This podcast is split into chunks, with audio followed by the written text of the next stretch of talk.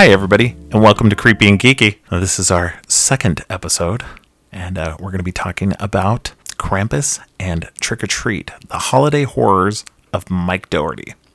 All right, but first up, we're going to talk about uh, some stuff we've been getting into in terms of, you know, geeky stuff, creepy stuff, whatever we've been watching, reading, anything like that.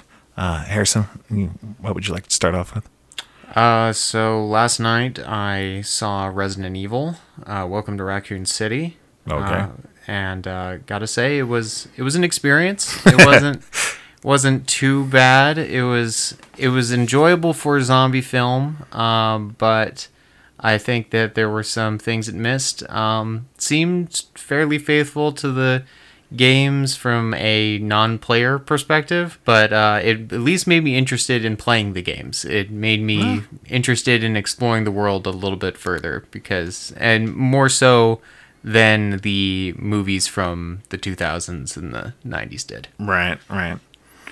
Um, I, I, I don't know if we mentioned on the first episode, but both you and Katrina both work at uh, an AMC theater together, and so you guys end up getting to see, and I do too, um, by proxy. I we all get to see a lot of the movies that are coming out, so uh, we will probably be popping some of those in now and again. Yeah, I have I have never seen the Resident Evil movies before the original stuff. I've never seen any of those. They they just I've never been into the video games either, and so I've never really wanted to explore those. They just they they've always looked a little too silly for me. And so this new movie, I haven't even I haven't even seen a trailer for this new movie mm-hmm. yet or anything. It's like I don't know, weirdly I don't think it got a lot of promo. No, I did I like don't think No. most video game movies do because it's mostly just like fan base related with the promotion. Right. So I don't I don't think. Well, and I've heard really this movie's not getting- general public. Yeah, and I don't think this movie's getting good crowds either. Like most theaters No. are like No. really empty. I've seen a lot of We stuff We haven't about been selling a lot of tickets. Yeah, I've seen a lot of people talking about so- that too. Yeah.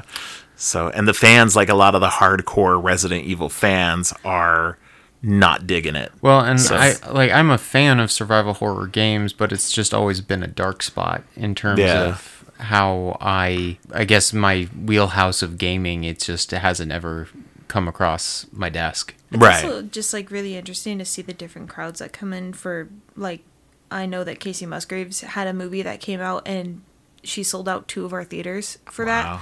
And just one My Hero Academia movie and the Demon Slayer movie and those sold out like a few theaters Yeah. during the first few weeks and or like the first week.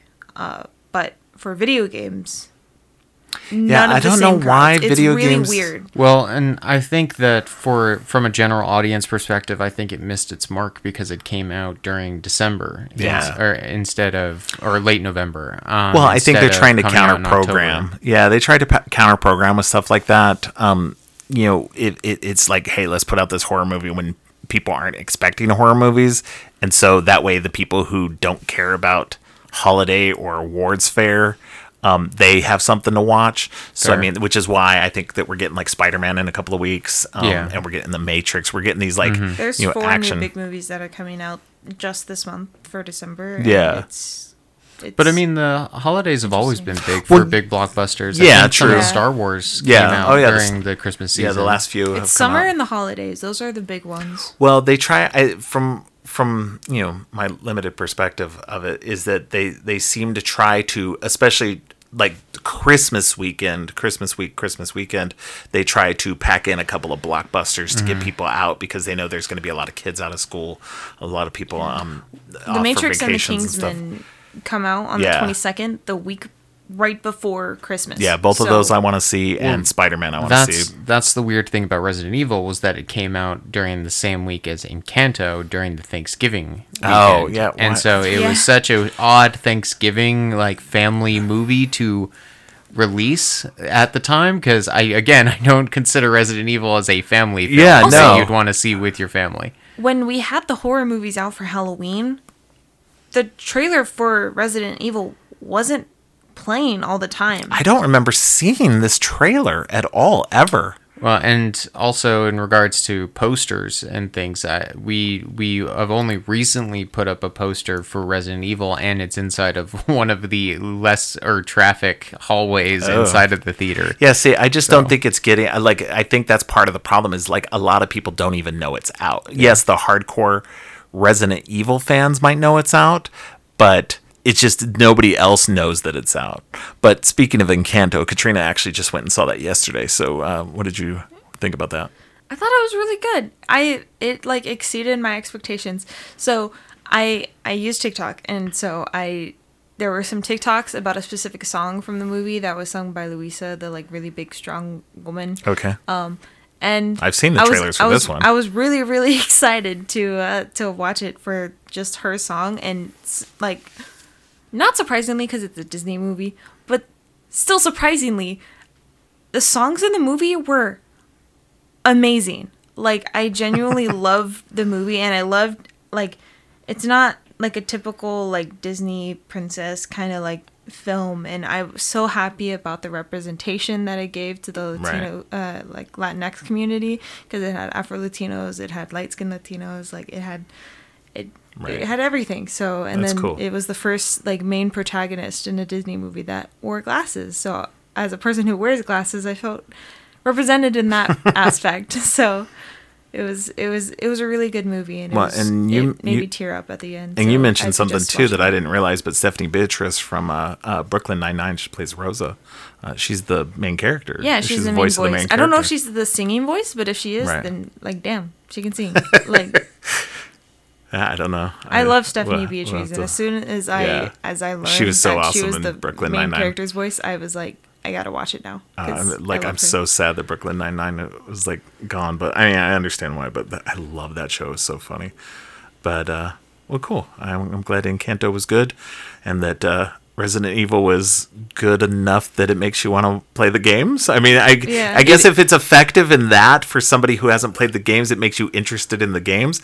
Then sure, that works. The movie missed its mark, but the world and the setting is interesting. Right? Yeah. And okay. so it, it made me interested in that at the very least. Well, we may, we may need to uh, watch the, the original Resident Evils also just to kind of get a sense of where they went with those too. I mean, I like Milla Jovovich. I just haven't ever watched any of those movies. Yeah. I mean, I mean, Fifth Element is one of my favorite movies, and she's in that one. But I mean, that was a long time ago.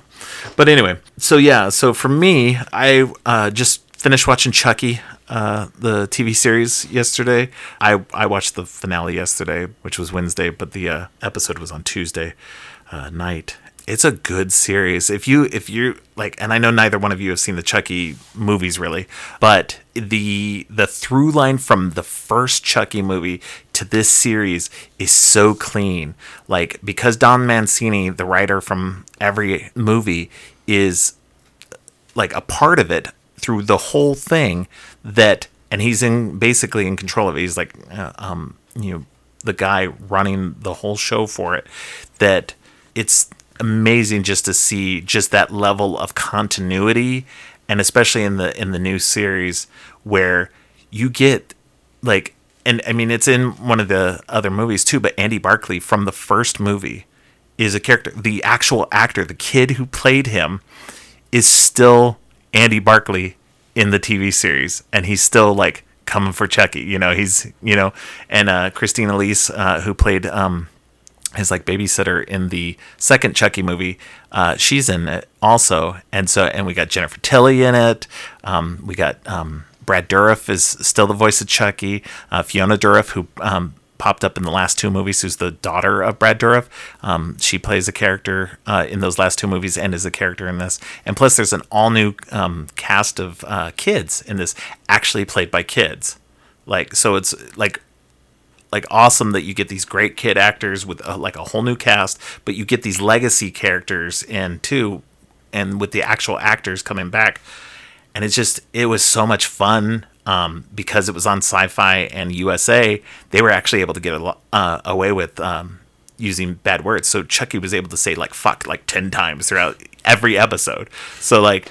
So it was great because you didn't have to sanitize anything. So like the kills were good, like the language was like great, like everything was great. And if you like the Chucky series, like the Chucky movies, you'll like the Chucky series too. So um I know you, we'll, we'll we'll eventually get to that because I do want you guys to watch those because they they're fun, you know. Especially like the first three are very much horror bent, and then they kind of go like goofy with like campy with um, Bride and Seed, um, and then they get back to the horror a little bit. But they're like there's always the through line of you know just it being funny even still throughout it like yes they're horror but they're they're fun horror I mean, you got to do it when the killer's a doll. yeah, yeah, of course. Yeah. It's it's it's I mean, Chucky Chucky's an icon at this point. I mean, and to I mean and and and and even the um uh the remake the remake is good. It's not to me it's not a child's play movie. It's not a Chucky movie because it's just so removed from the uh, the rest of it that it just feels different. And because they use a different conceit for how Chucky is animated and stuff like that, it's it's just it's just weird and different. But I mean, it's still a good movie. I just don't think they should have called it Child's Play. But that's all I got on Chucky. What else? What else have you been into, Harrison? Uh, recently, I've really gotten into a RPG system called Numenera. Um, it's made by Monte Cook Games. Uh, it's a uh, hyper futuristic setting set one billion years in our future where we're long and gone, and eight other civilizations are long and gone, and now it's the new age of humanity as they kind of pick through the remnants of these hyper advanced civilizations that came before them. And so um, I'm a sucker for post apocalyptic narratives. Um, and so for myself, it kind of hits that, um, as well as just the fun nature of a uh, system where you pick up something you don't understand and you poke at it and you prod at it and it might explode in your hand or it might do something Right. incredible and you, you might find it useful Right, um, right. and just the the inherent kind of gonzo fun of that aspect of you never know what's going to happen when you pick up that metal object you found in a bunch of old stone Sounds interesting. Mean, we've talked about it a little bit uh, and about how like you know people have a theory that and you know i kind of hold to this theory myself the, the, the world's 4 billion years old. Um, and that you know sure we're currently the people who are alive on the planet but were there other civilizations before even the dinosaurs hit and everything else? And just the world moved on and something happened and everything died off and then out of that something else grew later? That's that's fascinating to me as a theory. And so it sounds like you know this this game system this rpg is very much in line with that kind of theory about how you know after we go and after our our stuff is gone does that you know lead to you know other civilizations down the road?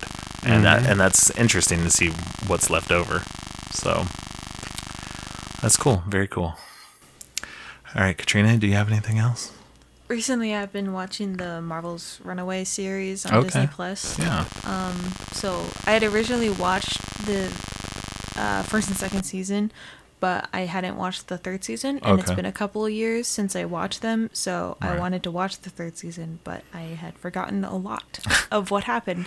So I'm currently almost at the end of the second season, and I'm still enjoying it as much as I enjoyed it the first time I watched it. So. yeah i petered out at the beginning of the second season on that like it just i don't know how Yeah. I, I got distracted and got derailed from watched it and- it first, and then I asked you to watch Yeah. it with me, and then yeah, we uh, watched the first season, yeah. and then by the second season, I was just kind of like, eh, I'm gonna Yeah. do something else for now. I'll come back to it, and then I never got back to it. So Yeah, you do that a lot. I do. ADD. i haven't watched a single episode so i have no idea I mean, it's, It's a okay. good series. It's I mean- okay. I mean, it's not bad. It, About you, teenage runaways with powers. And yeah, if you know the comic books and stuff like that too, like it, it, it, it, it does a good job at adapting the comic books without being exactly slavish to them, which is a good thing. I think that um, you know, in general, comic book movies that basically adapt it in their way because I mean, there's so, only so much you can do in live action that is different than in comic books. You just can't do the same thing. There's I don't I don't know anything about the comics, Yeah. so I'm just watching it to watch it. So no, I mean, and, and as that is, I, I think it's a fairly good show, even in of itself, they've they've got some good actors and stuff. Um, uh, the kids and the adults. The adults are Yeah. peppered with like uh genre actors and like um, James Marsters from uh, uh, Buffy the Vampire Slayer. Um, the, the guy who plays Chase um, in Runaways is Greg Sulkin, and he played.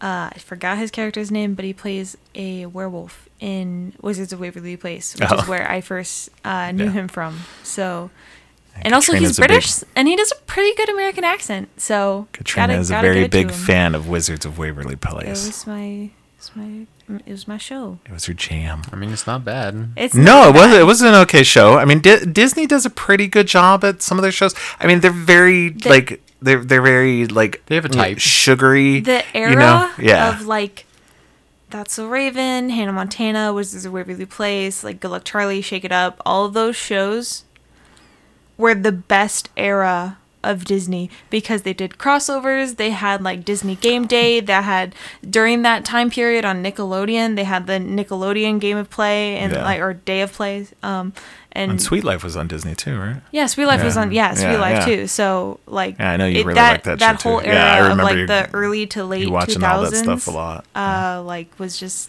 I mean, it's Perfect. It's made what I a lot grew of up people's on, so- careers Oh, yeah. today. True, A lot of, a yeah. lot of the people sure. who are really popular today, like Ariana Grande Yeah. and Oh, yeah. um, Ariana Grande, uh, Demi Lovato, Yeah. still Selena Gomez. Like, Yeah. Well, I think it's funny too because you guys mentioned the two people And- who weren't on Disney shows, but they were like on Nickelodeon shows. Yeah, but still- But yeah, but I get what that, you're saying. That, that era is Yeah. very and and I and very iCarly is back. influential like- Yeah, on yeah. time. So and Have you watched the new I haven't iCarly? watched Oh, it, but okay. I've heard it's good. Also, you need to watch um, the guy, um, Avan Jogia, he plays a character in Victorious, and he's in Resident Evil. Welcome. Oh to yeah, Raccoon he's the guy City. that plays So, Leon. Oh, that's funny. And where was he at before? He was on Victorious. Oh, that's funny. He played Okay. Beck on Victorious. That's so. funny. he was one of the better aspects of Resident Evil. Good, good. He's he's a great actor. Yeah. His character in Victorious was an ass, but generally, like he played the character well. So Yeah, yeah. Okay. Well, Harrison and I have been watching. Uh, speaking of Marvel stuff, Harrison and I have been watching uh, um, Hawkeye. It just premiered on Disney Plus last week. I've seen the first three. Harrison's only seen the first two. I'm really, I'm really enjoying it. I've had issues with the character of Hawkeye being portrayed in the MCU since the beginning, uh, because they have basically used the Ultimate Universe version of him, who's the Black Ops guy with a family and everything. And that's fine, but it's not the Hawkeye I know and love, which is the, you know, former Carney guy who is just cocky and just sarcastic. And so you don't you're not get you weren't getting a lot of that in the MCU movie stuff. And you're kind of seeing a little bit of that now in the Hawkeye series now. So that's that- for me. That's that's been enjoyable, and also getting the aspect of him uh, having his uh, hearing aid and his hearing loss, um, even though it's coming about in a different way, which is totally fine. Um, I just I, I find that fascinating, and and it plays into the current episode, Harrison, that uh, yeah you haven't seen just yet. Got it. So- Um, no, the this this version of Hawkeye in the films has been very timid. I, I would say he's he's a very like follows orders. He doesn't really kind of make waves among the um, Avengers too often.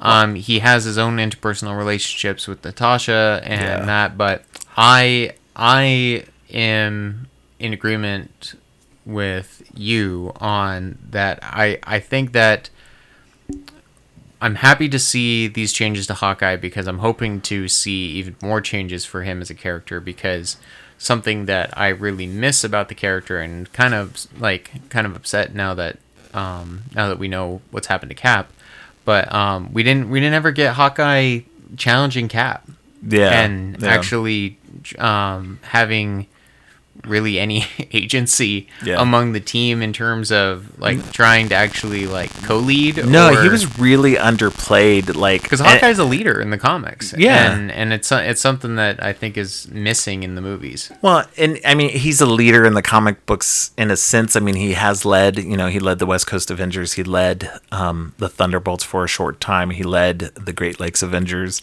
Um, you know, so he's had these little like bits. I mean, especially with West Coast Avengers, especially where he had a larger role in leading them, but overall, he's he's usually portrayed even in the comic books as just um, the lovable ass. Um, he's he's a jerk, um, but in in a fun way, and I and I think that we're we're kind of getting that. I don't think we're getting that too much yet, and again because he's got the family aspect, so it kind of softens his his his character a lot, and so I think that you know we're still going to get some of that, but I think that they're they're they're they're keeping true to the MCU as much as possible without exploring it. But it's it's good to see Kate Bishop. It's good to see Pizza Dog, uh, the tracksuit mafia. The whole thing's going on.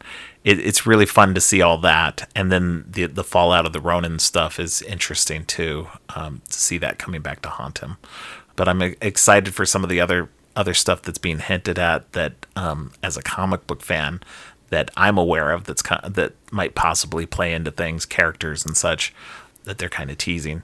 So that that's going to be a lot of fun for me. And then also, uh, what I've been doing the last month here and here and then is uh, I've been watching some uh, Giallo movies. Uh, I've never really been, uh, never really gotten to explore those very much. They just weren't something that was high on my radar. Uh, I knew that they were a subgenre of horror that a lot of people dig, and that they were a precursor to the uh, the more modern era of slashers.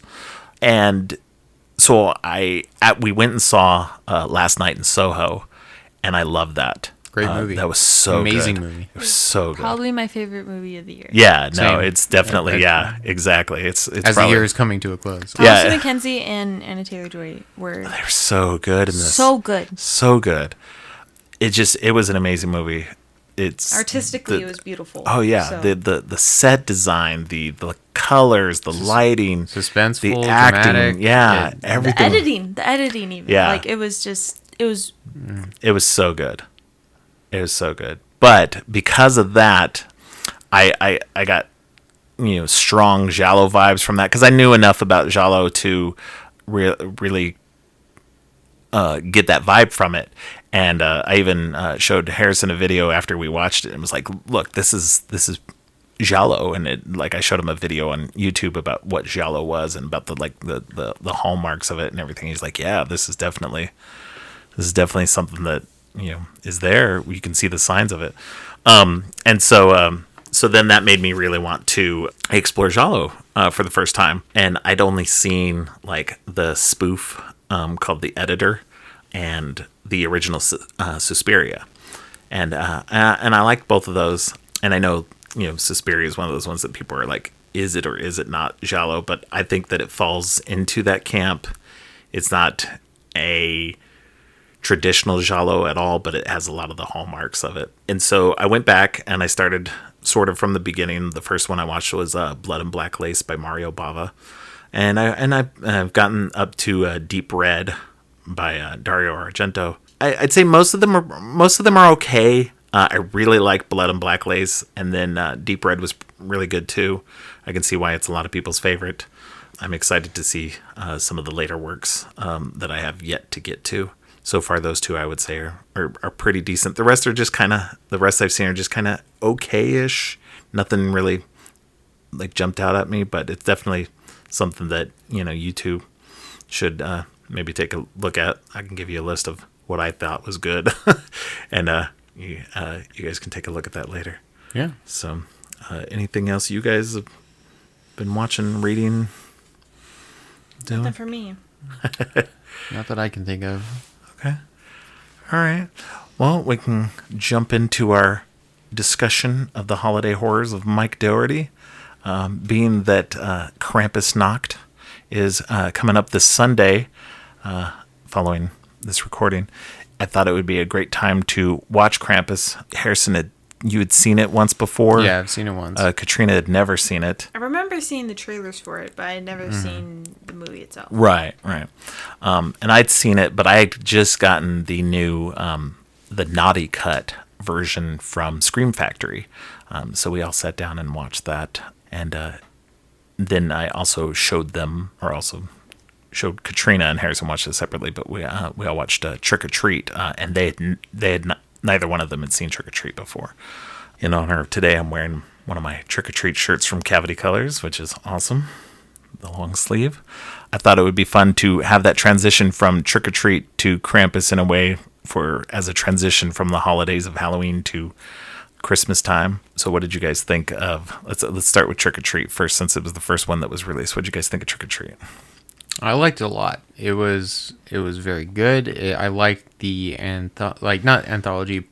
No, it is the, an um, anthology. Okay, Yeah. well, yeah, it's it's the like the four narratives to it. I like Yeah. that a lot. I like that they kind of um, run the gamut on like on supernatural to mundane to like a Halloween Scrooge Yeah. story, Yeah. um, which was kind of fun.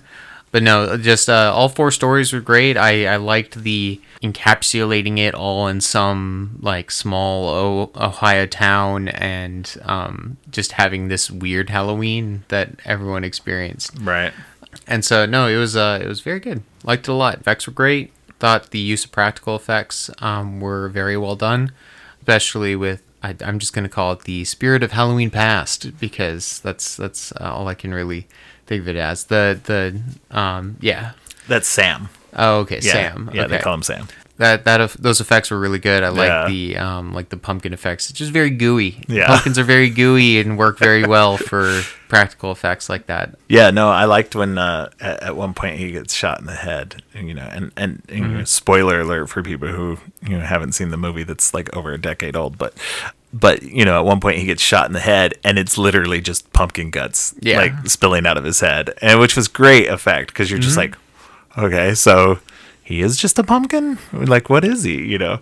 But yeah no the the the effects were great that like the practical the practical effects were great in it that you get a lot of good good stuff. You don't i don't think there was much digital. If they used digital at all it was for like cleaning up stuff like rather than you know than anything that they could have done practically which was great you know? Yeah. You- like practical effects for the win like in any movie like if you can do practical do it because digital digital is okay but you can definitely tell that it's not always great. I mean and and speaking of digital uh, mm, you know talk about you know how they use it in in krampus. You know krampus has a lot of uh, practical effects too. You get the Jack in the Box, you get Krampus himself, you get all that, but you do have some digital stuff. The Gingerbread Men, Yeah. those are digital, but they're okay. I mean, you know they're digital, so it it does kind of take you out, but there's no other way to do it in a way But that there's something horrific about the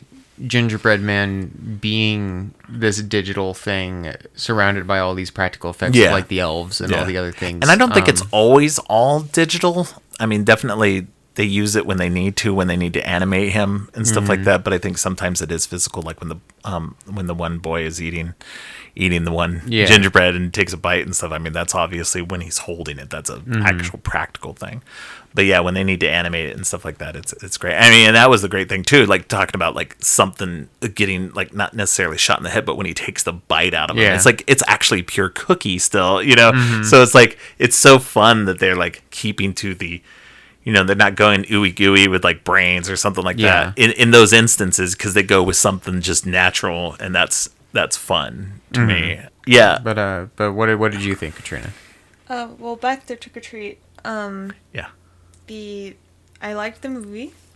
I I saw Krampus first. Right. So there were some things in Trick or Treat that I kind of related to Krampus. I can't think of them right now, sadly. but there were definitely some like similarities because I mean same director. So yeah, I'm sure that there were some things that he wanted to keep continuous Right. sort of throughout his movies. I really liked the different narratives. I and I liked that the uh, kind of timeline was kind of jumping around, but you got Right. to see Mm-hmm. you got Yeah. to see it in a in a in a way that was like, oh shit, that's that's that person and that's yeah. that person. You Like, got some overlap Yeah. of like the time was it very was like slippy. it was, so uh, it kind of reminded me of uh, so I had seen Halloween 2018 before I saw Halloween Kills. There's this couple who are dressed as a nurse and a doctor Yeah. in 2018 that you kind of just pass by Yeah. in the movie, but then their main they're pretty much main characters Right. in, or like sort of main characters in Halloween Kills. they're more And so- prominent in Halloween so Kills. Yeah, it kind of the different ways where they like the kids would pass by the adults Yeah. walking down the street, or like the uh that the the principal or whatever, uh, Right. pa- or being near the the couple. Yeah. Yeah. So- Yeah.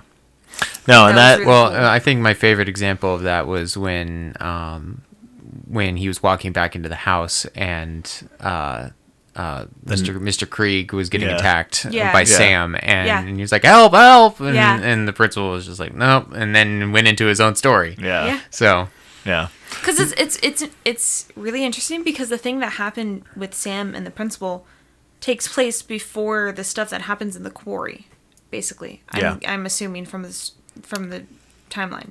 Right. So when you see Sam at the top of the quarry with the the girl there, that's after he's already killed Mr. Kreeg. So Yeah. supposedly. well, he, Sam Yeah. doesn't kill Mr. Kreeg, remember? okay, spoilers. right. Sorry. Well, I mean, I don't. Again, it's, a, it's an over ten year kidding. movie. I don't care about But- spoilers. Sorry. So But yeah, no, that that makes sense. Yeah.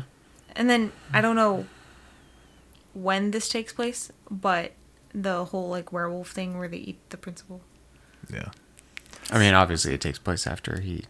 Well, Well, yeah, yeah, it takes and so place after he kills the kid, but like he buries the kid. But I, I would say that's the last thing that happens. yeah, I night. feel like Yeah, that, that- had to have been well, because except except for the fam, uh, except for the um, woman taking down the decorations, yeah, I think Yeah, that's yeah, the very that's- last. yeah, bit. that's the last Yeah, I think which is technically also the, the first, first bit. Yeah, it's the first thing we Yeah. see, but, that's- it's the last thing make- that happens. That's what makes the movie really Yeah. cool is because the the the chronological timeline is different from how it's presented in the movie, and Right. it makes and it all and all works. It uh, Yeah, all flows. yeah. It doesn't Yeah. feel disjointed. It feels No. like pretty natural. And Yeah. the jumping around, like when when you see something from another story Having you've seen, that, or if you remember something from earlier in the film, that's there's a dramatic irony to Yeah. it uh, Yeah. that the audience knows Yeah. something Well- that the the people in the movie don't. The funny So thing is, is because we just you and I, Katrina, right? just watched it like the other day, and then Harrison just watched it yesterday. I I caught at the beginning that you know at the very end you see the girl with the pumpkin walking across the street, and the girls in the car, the werewolf girls in the car, Mm-hmm. stop and like honk at her and everything. You see that at the end, but you see it at the very beginning Yeah. Mm-hmm. too. But you only see like the feet of the girl. You only see Yeah. the wheel of the car. So you you're getting this other perspective at the beginning Mm-hmm. that comes into play later on, and then you get that deeper like oh okay yeah, Yeah. cool you know and so there's a lot of that and so like with it me it really makes the audience have to pay attention to what's Oh, yeah. going on. Because Yeah. if you don't if you don't catch those things, then you're not fully understanding like what's going on in the movie. Well, and not only that, but it makes rewatching fun Yeah. because then you're watching it again and catching the things that you didn't catch Yeah. before because now you know the story and then you can go, oh, I didn't see that the last Yeah. time. So that's my favorite high. thing about both this movie and Krampus is that I think that what the director has done with both of these movies is he has really created movies that aren't just horror horror holiday films. Like they're they're not just like a Silent Night, uh, Deadly Night kind Yeah. of like They can- oh it's a it's a horror and it's Christmas. Um, Yeah. but it's it's actually the themes of the movie are themes that we always associate with the holiday. Right. Um, so Halloween, it's about trick or treating and um, about dangers lurking in the dark and things like that. And the whole movie works with those themes. Yeah. And then Krampus, in a much similar vein, is is at its heart a family movie. It's Yeah. a it's a family Christmas Well, movie. and it's about keeping the things spirit go of the holidays horribly in your heart yeah, rather it's- than And it's so- all about keeping the spirit of Christmas alive, especially for children. So Right. and and I think it's I think it's great. I think that that's what makes these movies so good, in my opinion, because it it puts them a step above some other things because it they can. I I feel a lot of things kind of take things for face value, Right. um, where it's just it's a like like for example, like and not to bash on it, but Halloween. Um, Michael Myers is a, an escape killer who wanders around um, Right. town and kills people around Halloween. And Right. But up there going there back to isn't anything specifically Halloween right. about it's it. just setting, It's just background stuff. It's all Yeah. Halloween. You know, The kids day are that it trick-or-treating. happens. Yeah, it's just there, the day there are that it pumpkins, happens. there are kids in just happens costumes. It's yeah. just the like it's the day that Michael Myers Right. escaped. It doesn't Um, feel like it's the spirit of Halloween No. like like uh, Trick or Treat is. Trick or Treat is about the spirit of Halloween. and not to say Krampus that is about- Halloween is any bad, like any No. worse than Trick or Treat for that. It- But from a from a It's two different re- views of what repeated is. watching experience of Yeah. like let's watch this around Halloween. I feel Trick or Treat has a lot more replayability um, than Halloween might have. I agree. I think that I think that both uh, Trick or Treat and Krampus both have that um, perennial, every year watchability that to be a tradition. To Yeah, that- yeah, exactly. holidays. Krampus is the elf of horror. Yeah, I do like Elf. But I mean, that's that's the thing. I think that with both of those movies, that you you get these these fu- they're fun. They're both fun. They both have a lot of humor in them. They both have a lot of good horror. Um, there's definitely in in both of them. There's some scary moments. Um, uh, there's there's a lot of good um, effects. Um, I wouldn't say it's oh I wouldn't say either one is overly gory. I Um, you're not getting a lot of blood and dismemberment and stuff like that. A lot of the kills in both of them are Alright. generally off screen. Yeah, they're either off screen You don't- or um, they're. Yeah, speaking on Trick or Treat, um, uh, if they're not uh, off screen, they're like a poisoning or something, and it's like they're it's, fairly it's- bloodless in terms of Yeah. like at least in terms of like what the amount of gore and blood you're seeing on screen. And I mean Mm-hmm. even I that with Krampus. I will say for both of the movies, I think the soundtrack isn't memorable because I don't I don't remember the the music. Yeah, I don't remember the from music at all. But but for for But that it- point though, Yeah. the story is more memorable than Yeah, the music, yeah. and honestly, that's but I would of what I would want from a film like this anyway. Yeah. But I would think in terms- for horror movies, I don't think. The But that's the thing, I think in terms of- for the story if you're a good director. And Yeah, good well, and I think that music is a good complement. Music, music shouldn't necessarily stand out either. It should be a great complement for the movie, and should be something that isn't obtrusive. Um, you're gonna get movies like there's a lot of movies where music is like a huge part of it, and that's great. Quentin Tarantino stuff, James Gunn's stuff, um, um, Edgar Wright stuff. All their stuff uses like you know popular music to great effect, and then you anything get, with John Williams, anything with John Williams. You get you get great scores, you get great soundtracks, you get all this stuff, and that's awesome. But I also do believe in the you know a soundtrack should just complement something and just be just good enough that y- you're not bothered by it. I think a lot of films rely on the soundtrack to make you feel a certain way. yeah, So rather than especially in horror. yeah, So rather than It sets putting something on tone. screen that makes you feel it because you can see it or Yeah. a character is saying something and um, that makes you feel that way i feel that a lot of movies um, even beyond horror use soundtrack to a Definitely. worse degree because they use it to just kind of create the mood and make you Right. feel something rather than actually you feeling it it's just Yeah.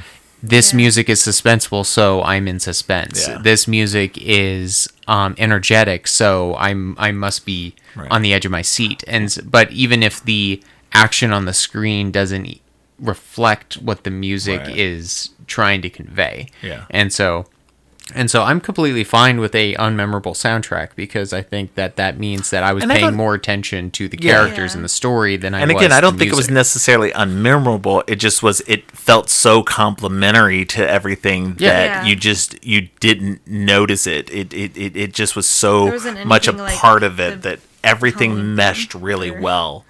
And and and speaking to that, it's Mike Dougherty uh, has made another movie after these two. It doesn't fit within this theme or anything like that, but he made Godzilla King of the Monsters, which is my favorite of the modern uh, Godzilla movies. And because and and speaking to the soundtrack stuff, you know, we're getting aside here because I didn't want to really talk about Godzilla, but you know, speaking to the soundtrack, that has my favorite soundtrack of the modern Godzilla movies too, because it is memorable because it's using a lot of the the touchstones of the old Godzilla music from the Showa era. And so you're getting this, these callbacks to these themes, to Godzilla's theme and to you know Rodan's theme, uh, King Ghidorah's theme, that kind of stuff. You're getting all of those in that movie and that complements and also contrasts so well and just and that makes you feel like especially if you're like if you're somebody who doesn't really know Godzilla stuff you're not going to notice those beats but if you're a fan then those are those things that you're going to go oh my god that's so awesome that they, they included that and that's what I miss out of like I love Godzilla versus Kong also but I miss that that they didn't really do that and that's fine that they didn't they wanted to make it their own thing but I was all like ah they didn't use the Godzilla theme I mean at least use the Godzilla theme. But anyway, Yeah. back to Krampus and uh, uh, and and Trick or Treat. Back to Trick or Yeah. Treat for myself. But um, so I'm not a big fan of anthology films. Typically, Mm-hmm. they're okay, but they feel so disjointed. Like the VHS movies. We talked about this. Oh, um, yeah. before that Katrina really liked the VHS movies, and they're fine. I, they're not I've only seen one. Oh, yeah, I okay. don't know which one So, it was. I've seen. I, think I've seen all of them now. I've seen the recent VHS '94, and I didn't really like that one. It was first one. fine, but nothing was really like nothing stood out. The first one is pretty good, but even then, the stories are so disjointed, and that's fine because they have different writers and different uh, directors and stuff. And with a cohesive narrative like this one was, where you have these four tales and they're weaving in and out of each other, because we weren't stuck in one story the whole time. We didn't see the principal story the whole time, Yeah. like one whole segment, and then move on to another one. It was a we do this segment and we're gonna like weave back and forth back and forth until we get to the end and you're gonna see how it all wove together in this mishmash of time slipping and everything else which was great which worked for me like so much better than a traditional anthology movie because it's just it's so i don't know i, I think that's for me that's the I, I know a lot of people like anthology movies and they like being able to see different tones different directors different you know things in in, in those things but I just I don't know. They don't usually work for me, but this one worked for me, uh, and I and I really enjoyed that aspect because I think because it had that a singular voice, a singular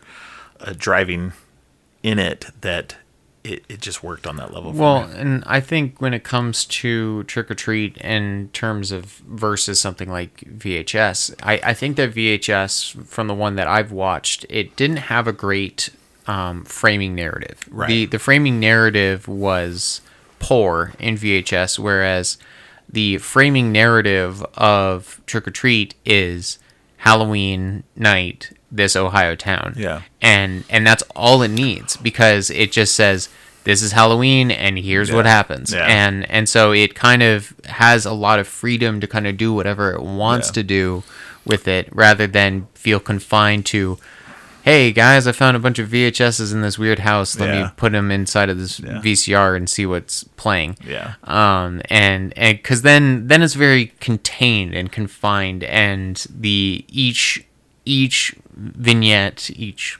aspect of the anthology doesn't have that same relationship with the characters that There's no- are in the framing There's narrative There's no connective tissue to it at all. um So yeah, and I, I think that's that that's you know, and it I don't even view Trick or Treat necessarily. I mean, I know it is an anthology, but I kind of don't view it that way. I I view it as all one narrative. It's just with four different stories. You mm-hmm. know, Sam is in pretty much every Yeah. version of it, and it's uh, and it, each story is almost like because somebody broke one of the rules of Halloween. You know, you mm-hmm. got to give people candy. You don't blow out a, a jack o' lantern, Uh, and I can't remember all the rules at, uh, at this moment, but you know, it's like somebody broke the rule. Each person broke the rules, and that's how they ended up getting their comeuppance. You know, is that they you know they, bully people yeah, yeah. And so they they they they got their comeuppance because they broke the rules of Halloween, and you know, and and that was great. And it's the same, and and it follows through into Krampus too. You know, it's like keep the spirit of of of, of Christmas in your heart, and you know, and it, and it should be about you know family and togetherness, and you know, and spending the holidays together, and the spirit of giving, uh, and mm-hmm. joy, and everything else. And when you don't, Krampus is going to come and get you. Mm. And and it does. And and that's what I think is great about like both movies really are both downers like in a way. Like mm-hmm. they're they're great, they're fun, but they're both downers by the end, you mm-hmm. know. And so, you know, I don't want to spoil too much or anything for people who might be listening, but you know, they're downers. but in a good way, in in, in the best yeah, way. they're. I mean, downers. I think is the wrong word. It, Yeah. It it leaves you with a a dark ending. It's Yeah. not. It's not necessarily a downer. It's Yeah, just a yeah. dark ending. Um, and it each dark ending for both Krampus and Trick or Treat fits the movie. It- Exactly, It, yeah. It doesn't feel unearned. It doesn't feel like yeah, it was trying to make you feel bad by the end. It it actually leaves you at least for me it left me with a grin on my face Yeah. because it was just a it was it was more funny no, they were um, the perfect end, endings, especially like Krampus. You know, Um, it's it's it's that definitely things were still a little not quite how they should have been yeah, um because because there is also that with both of these films where there's there's a slight uptick of positive outlook Yeah, um yeah. towards the end and then it cuts your legs out from underneath Yeah, you exactly. um, and so that that's why there's a little bit of smile at the end for myself because it it, it just reminds you it's like no it this is a horror movie Yeah, and exactly. and Not everything has to work out. yeah, not everything has to work out. Like Exactly. it doesn't have to be a happy ending, which again is something that I think that Hollywood in general in my opinion. um, doesn't quite do very well. yeah, yeah. Um, Hollywood really want really likes their happy endings. So it's know? it's nice to see an unhappy ending occasionally. Yeah. Um, but uh, I think we should maybe talk about Krampus. Yeah, what- a yeah, little bit That's what more. we are talking about right now. Well, I, I, We've been I- talking about Trick or we've been Treat a talking lot. about Trick or Treat Yeah. a lot. Yeah, so no, I, think know. that, uh, no, and and and and Krampus, you know, We've I- been talking about Krampus in regards to Trick or Treat, right? so No, and that's why I was transitioning. Duh. Anyway, but yeah, we uh, but Krampus, I thought Kra- Trick or Treat gets a lot more of the publicity. I think at this point, just because it's it's it's become one of those perennial Halloween movies, and Krampus, I think, is getting there as a traditional, fun um, horror, holiday horror, in that aspect as well. And you know the cast is great. We got Adam Scott. You know, most people are going to know from uh, Parks and Rec and uh, Step Brothers and stuff like that. He's great in this. He's you know the dad. Toni Collette, the perennial horror mom, like you know Hereditary, Sixth Sense, uh, the Fright Night remake, and this. She's just the the you know a great horror mom. Well, I wouldn't say great horror mom. In this, she's great. Um, you know some of the other ones, like you know Hereditary, she's not so great, but. Are you saying not a great actress? Or... No, no, she's a great actress. Okay, She's she's Yeah. deserved 'Cause we- multiple. we, Yeah, we got to clarify. year- Oh no no no no no! Yeah, clarify sorry if that was confusing. No, she's great. No, I've been a fan of Toni Collette since Muriel's Wedding. Yeah. This is and that's like a Australia movie where she like it, it it plays a lot of ABBA music and stuff like that. It's a great movie. You'd have to go back and see it, but it, it's a fun movie. But I've loved her ever since, Mm-hmm. Yeah. and so she um, so she's great in pretty much everything that I've ever seen her in. Uh, Krampus, of course, she's she's Mm-hmm. awesome in. Uh, so that for me, like you know, the the the adults. David Koechner plays uh, uh, the brother-in-law. Uh, I can't remember his name offhand now, but uh, Hank. uh, yeah, Allison Tolman. Um, she's been in some good uh, stuff. She was in the um, uh, FX Fargo uh, series, the first season of that. Um, so she's uh, she's been one of those people who's really good too. So like the adult actors and everything. Conchata Farrell, uh, Farrell uh, plays the Aunt Dorothy. Um, Oh, yeah. she's she's Perfect. great. It's Howard. Sorry, not Hank. Different Okay, Howard. Um, yeah, so they like the adult actors are all great. Even the grandma Omi, she's great. I Oh, like. I don't Yeah. know. I I don't know if I've ever seen her in anything else, but she's she's really good in that. Um, No, and it felt like they gave it their all. Like it felt Yeah. like in Krampus there wasn't any like if there was any campy performances, it felt earned. Um like Well- it felt like there like there was I think like there's some of my favorite points in the film were whenever the- Howard um Howard was uh was was commenting on how rich the Yeah. other family was Yeah. and um where I should have we should have gone to my brother's. yeah, he's definitely the like the the the more of the like in your face comedy aspect of it. Yeah. Um and, and, and more of the campy side of it, and I think that's what I think that's what the balance that both Yeah. of these movies do really well is there is a camp aspect to them, a, a fun campy aspect of it, but done in a way that's also goes along with the seriousness mm-hmm. of everything and doesn't ever undermine the horror and the horror doesn't ever undermine the comedy. It's like a really good mix and and and, and especially in Krampus where because the horror seems more horror even than what we got in Trick or Treat I think it's because you're not expecting a Christmas movie to be horror. So I think that I think that aspect Well, of it makes it seem like. But it also think- has all the hallmarks of an actual Christmas movie. It's got Yeah. it actually Yeah. has a family with a family dynamic. It actually has Yeah. these old wounds in the family as well as these like interpersonal relationships that have Right. like caused tension and put everyone in the house for Thanksgiving or Christmas and all of those kind of start to come out Yeah. and and it's got all those things where the turkey's dry and Yeah. like all like all those like all those family comments and looks things. like a like a Martha Stewart. Yeah, it looks like yeah. Martha Stewart threw up in here. Yeah. Um, and so like all of those, all of those things kind of combine to create a a genuine Christmas movie.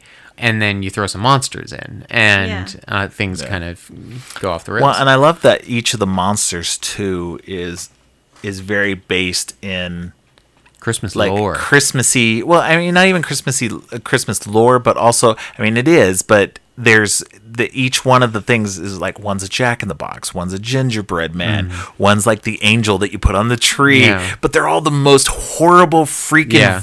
like versions So, of these things. I You know, uh, as I mentioned in the first episode, I am a huge fan of The Thing and Alien, and so creature designs are really Yeah. important for me when it comes to horror. And Krampus is just perfect. Oh, It's- Krampus it's- has great. It's a delicacy designs. in terms of creature design. I mean, the the, um, the, the Jack in the Box alone Oh, is man. is amazing um, when it finally reveals itself. yeah opens Um, its gaping maw. yeah. you know. So it's like that. Yeah. That and uh, the bear. Um, Oh, yeah, the Angel's bear. good. Oh yeah, the bear. Yeah, the bear is Um, great. There's also the robot. I like the elves. Yeah, the elves. Are, I like the elves too. Yeah. I, I like the I I like the practical. we didn't see a lot elves. of the, we didn't see a lot of them, and just in that like you know major like that one scene when they come crashing in, and um, They're also in like that final ritual scene. yeah, yeah, yeah. So, um, but yeah, no, the creature designs were great. I mean, you know, you get the kind of the demonic reindeer at the end too. Yeah, you know, demonic you just reindeer. like just There was everything was there was so a good. um because we had the captions turned on. They actually had a name. Um, oh really? Yeah, they, they weren't reindeer. They were. Um, I I didn't- I can't. I can't remember I what it says. that. Um, I but usually have uh, the captions on too, so yeah. I but didn't uh, see that but they did have a was watching. name. That's um, funny.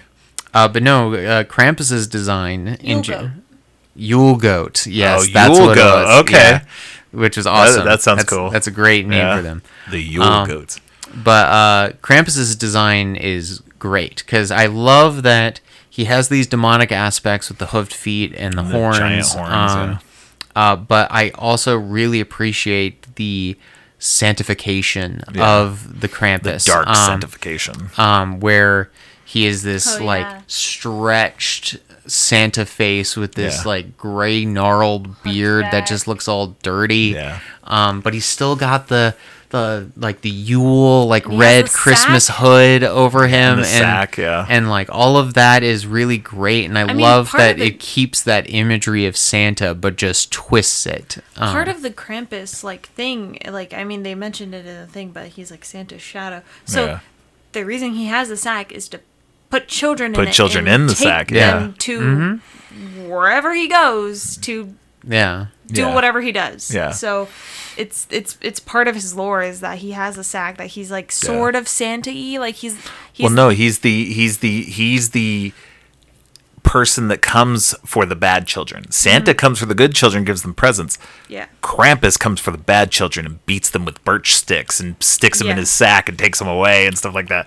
So that's what's great is that I- you get these. We we a have a lot of German heritage in Yes. our Yeah. family, and it is also a wonderful movie to see Krampus realized because it's it- it's a very interesting aspect of German heritage to have this uh, nega Santa yeah, Yeah. in our heritage of Yeah. a a I mean, stick we've, beating. we've celebrated Saint Nicholas. Day for like a few years. Like, I mean, we like, celebrate it every year. Well, Yeah. well, okay. So you know, background. You know, a, as kids, we celebrated. Typically, we just celebrated normal Christmas with you guys. You got, we got the tree, we got the presents and everything. As you guys got older, and Santa, like you guys knew Santa.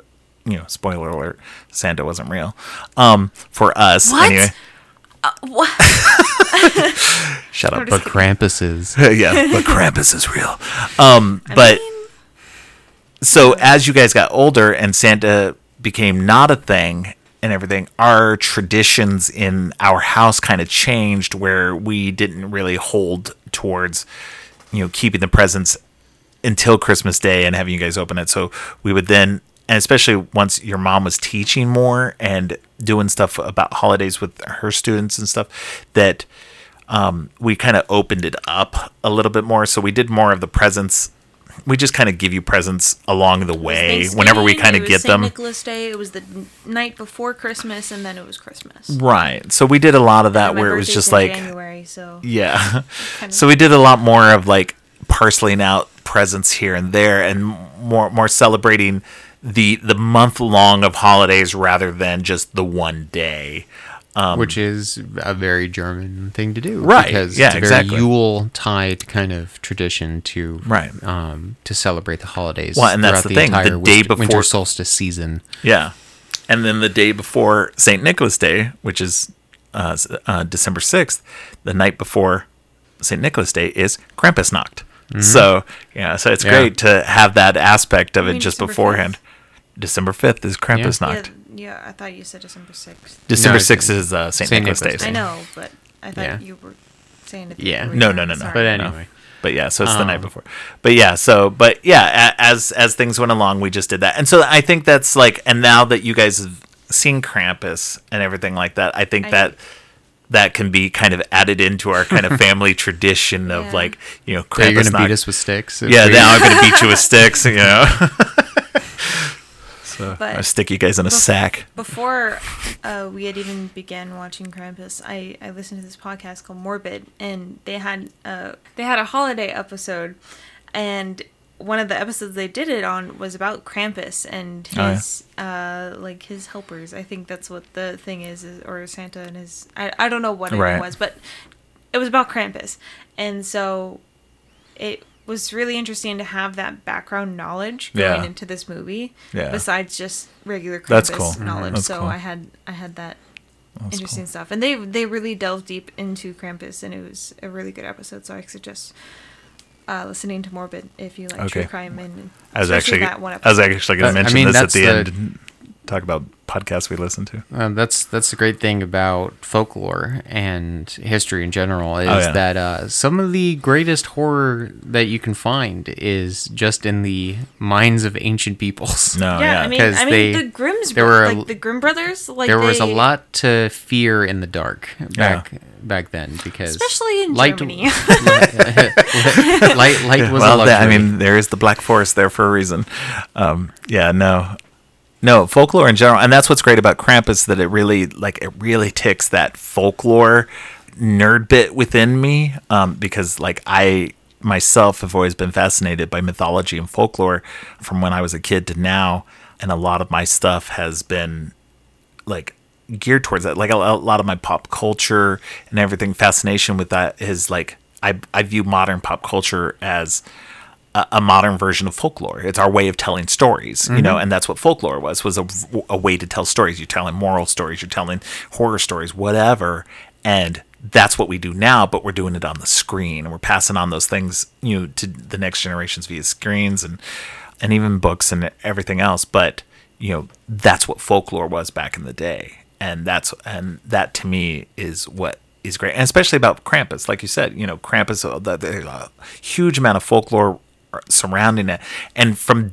different culture. I mean, mostly the same, like similar cultures that are near each other, um, but like European cultures have versions of Krampus, or um, there's another guy um, uh, called uh, uh, Swarty Pete. And like most, a lot of people call him Swarthy Pete. He's kind of like a black Santa. It's like not. Oh, like, yeah, yeah, I'm aware of It- him, like yeah. he's a darker Santa, Yeah. not like black, like you know, black person, but like like a dark Santa. Yeah. Like, and it falls along the same kind of line as Krampus in that way, mm. where it's like you know a, a, a the darker version of him who punishes the the bad kids. So mm. I love that. I love that there's all this that grows up around all of that and the the whole Saint Nicholas mythology and you know and and everything else like that. It's just mm-hmm. it's just so much fun. And I love that Krampus you know kind of leans into that and Why get a can't little why can't a man just go around give people presents and not have some other guy show up who wants to Starts beat- beating the other beat kids with sticks. You know and- what I want to know is if Krampus destroys a fireplace the day before Saint Nicholas is supposed to be there. What? How Well, Saint because- Nicholas supposed to go in Well, there? that's the that's how Saint Nicholas knows not to go to that house. That the fireplace is destroyed because that's where the bad kid Oh. was. He knows not to go there. okay, fair enough. There you go. So, Makes all right. Any other thoughts on Krampus or Trick or Treat? Any last Uh, thoughts? You're better than I was expecting. Yeah, yeah. Uh, They- they- I- no, they're both really good movies. They didn't really scare me as much as they just made me uncomfortable. They were just fun. Yeah, both, yeah. both Trick or Treat and Krampus were fun. Yeah. Yeah. Like they were fun horror movies that kind of each each new thing that was introduced. Yeah. Um, I think uh, last thing I'll mention was I liked the Advent calendar. I like Yeah. I liked the Yeah.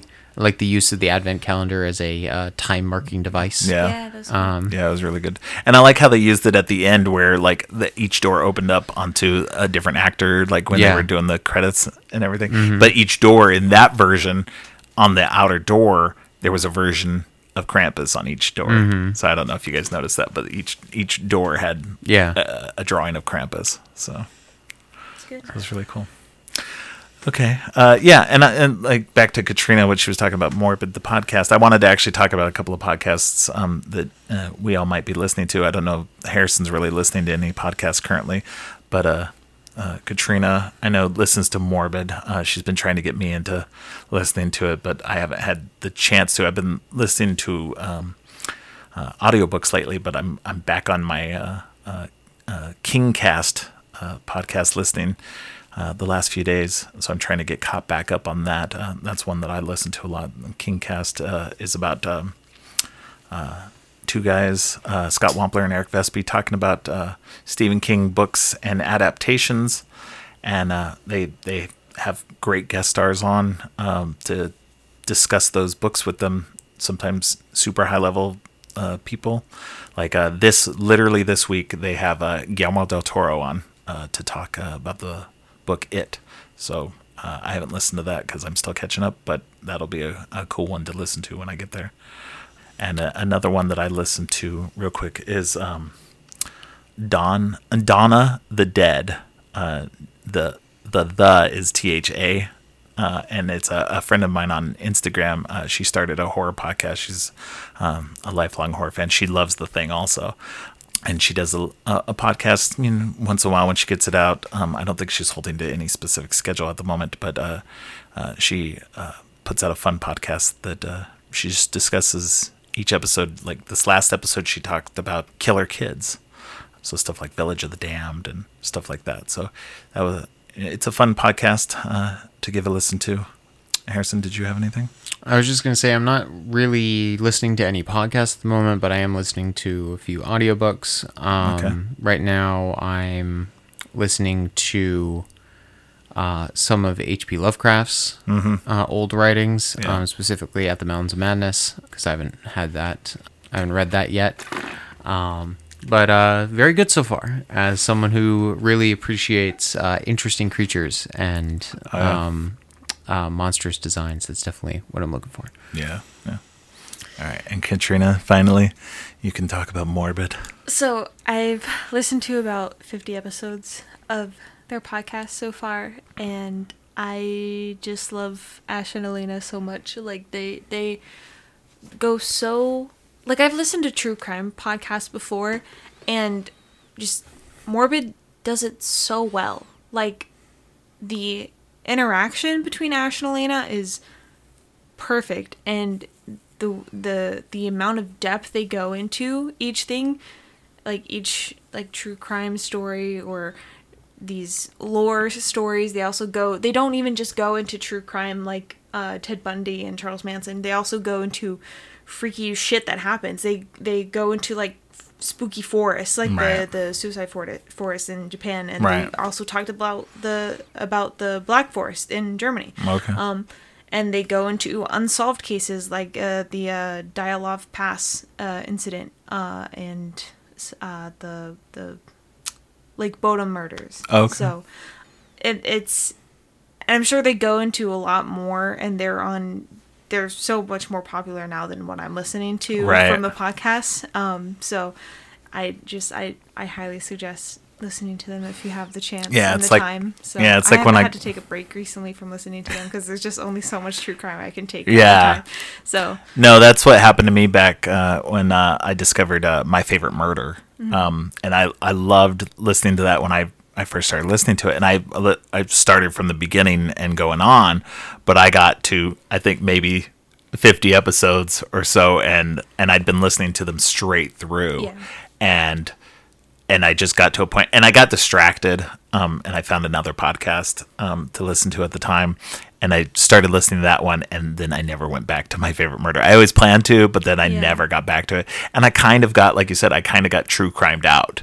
Um, it was a little after a while, it was like, oh my god, I just can't listen to any more true crime for a little bit, and like eventually I m- might go back and listen to some more of that, but uh, for Yeah. for other true crime podcasts that had only gotten up to about 20 episodes Yeah. in those ones. So for like Crime Junkie and Yeah. My Favorite Murder, I'd only gotten up to like 20 episodes I could listen to before Yeah. I had to stop. But for these ones, 50 episodes. That's and cool. I think it's I think it's because they uh, intertwine a bunch of different yeah, stories into it that it doesn't overwhelm you because because they do realize that for specific cases like um, the toy box killer those are really really hard cases to talk about and so right, they they need a little buffer Yeah. uh, afterwards or before so that yeah. You, you don't get overwhelmed Well, you played one uh, in the car once when we were heading to the that was theater the once. One Yeah. Oh, okay. because i wanted you to because i wanted us to discuss the theories at the end but we haven't finished it because No, you're- we'll finish it. and don't want I shut up. I'm not mean.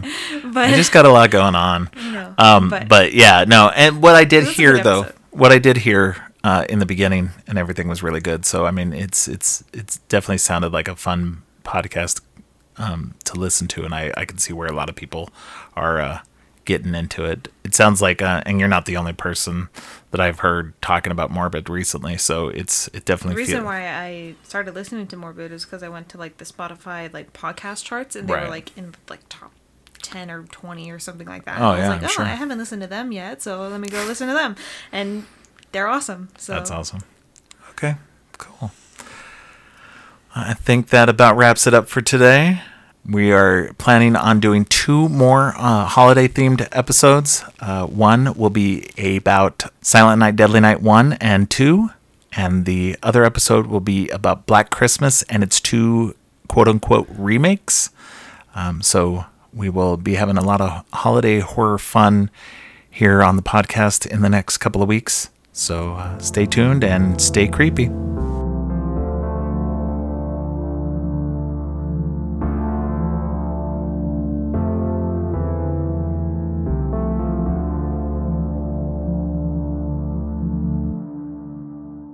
He's always watching.